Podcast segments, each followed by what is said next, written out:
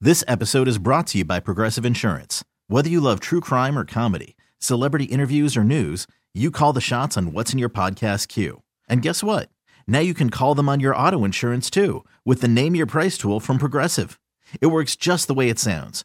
You tell Progressive how much you want to pay for car insurance, and they'll show you coverage options that fit your budget. Get your quote today at progressive.com to join the over 28 million drivers who trust Progressive. Progressive Casualty Insurance Company and Affiliates. Price and coverage match limited by state law. The guy on the phone for a second date update today took the girl that he wants to call on a really cool date. Oh, awesome. If it was 1982.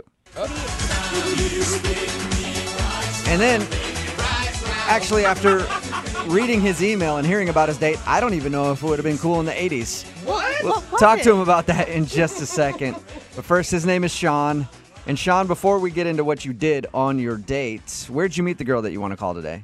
I met her at a bar. Okay. She came in with a few friends, and the obnoxious man in our crew broke the ice and uh, opened it right up for me. Nice. Yeah, you don't sound like the obnoxious person in your crew. You sound like the barely awake person in your crew. Thank you. I didn't, no I thank problem. you. I didn't know if he was trying to use sexy voice with us or if you are like literally still lying in bed. Meow, Both.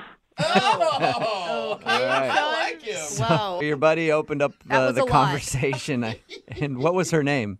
Sarah. Sarah. All Okay. right. So tell us a little bit about your first encounter with Sarah.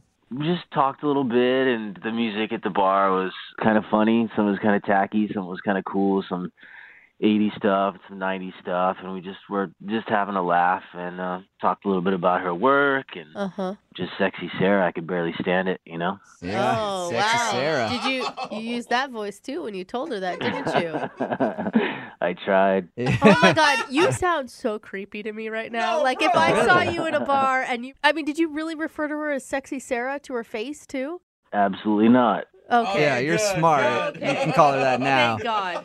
All right. So you met her at that bar, and let's get to your email about the date you went on because it was very interesting to me. You went to a vinyl party. Yeah, um, somebody I know, you know, they throw these parties where everyone shows up and everybody brings one record, Uh-huh. and there's kind of like a a curator or a, a handler that kind of picks everybody one by one, and they hand over their record, and then they pick a track off of that record, and then at the end of the song, each person kind of tells, you know, like why that song is special or poignant or sappy Oh, Okay. or whatever. So All right. you're a hipster is what you're saying.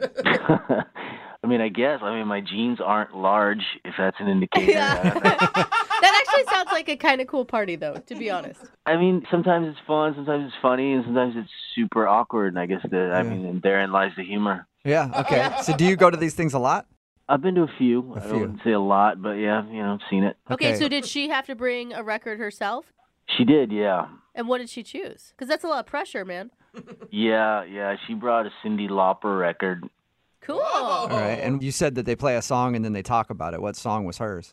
Worst song in the world. What? True Colors. Dude, I love True Colors. How can you not like True Colors? How are you hating on True Colors? Oh, uh, horrid. Absolutely horrid. Oh. Did, you you tell her that? Absolutely not. Okay, good. I was gonna say that might be the reason she's not calling you back. If you're like, God, I'm never bringing you to another vinyl party. God, first I thought you were creepy, and now I just think you're a jerk for hating on True Colors. Did she seem to have a good time at the vinyl party?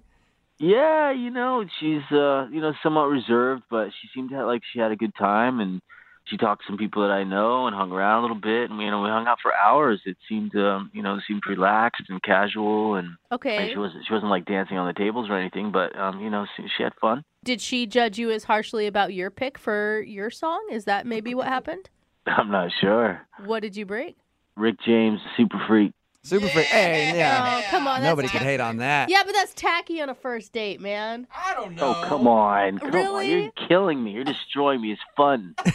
Super freak on a first date? I mean, could you be any more obvious of what your message was? what are you talking about? It's a fun song. It was a b- huge hit. It's a party song. It's a dance song. At the very least, two babies were made. At least. I think so. I think that's actually a fact with that song. Every single time it's played, two babies are made.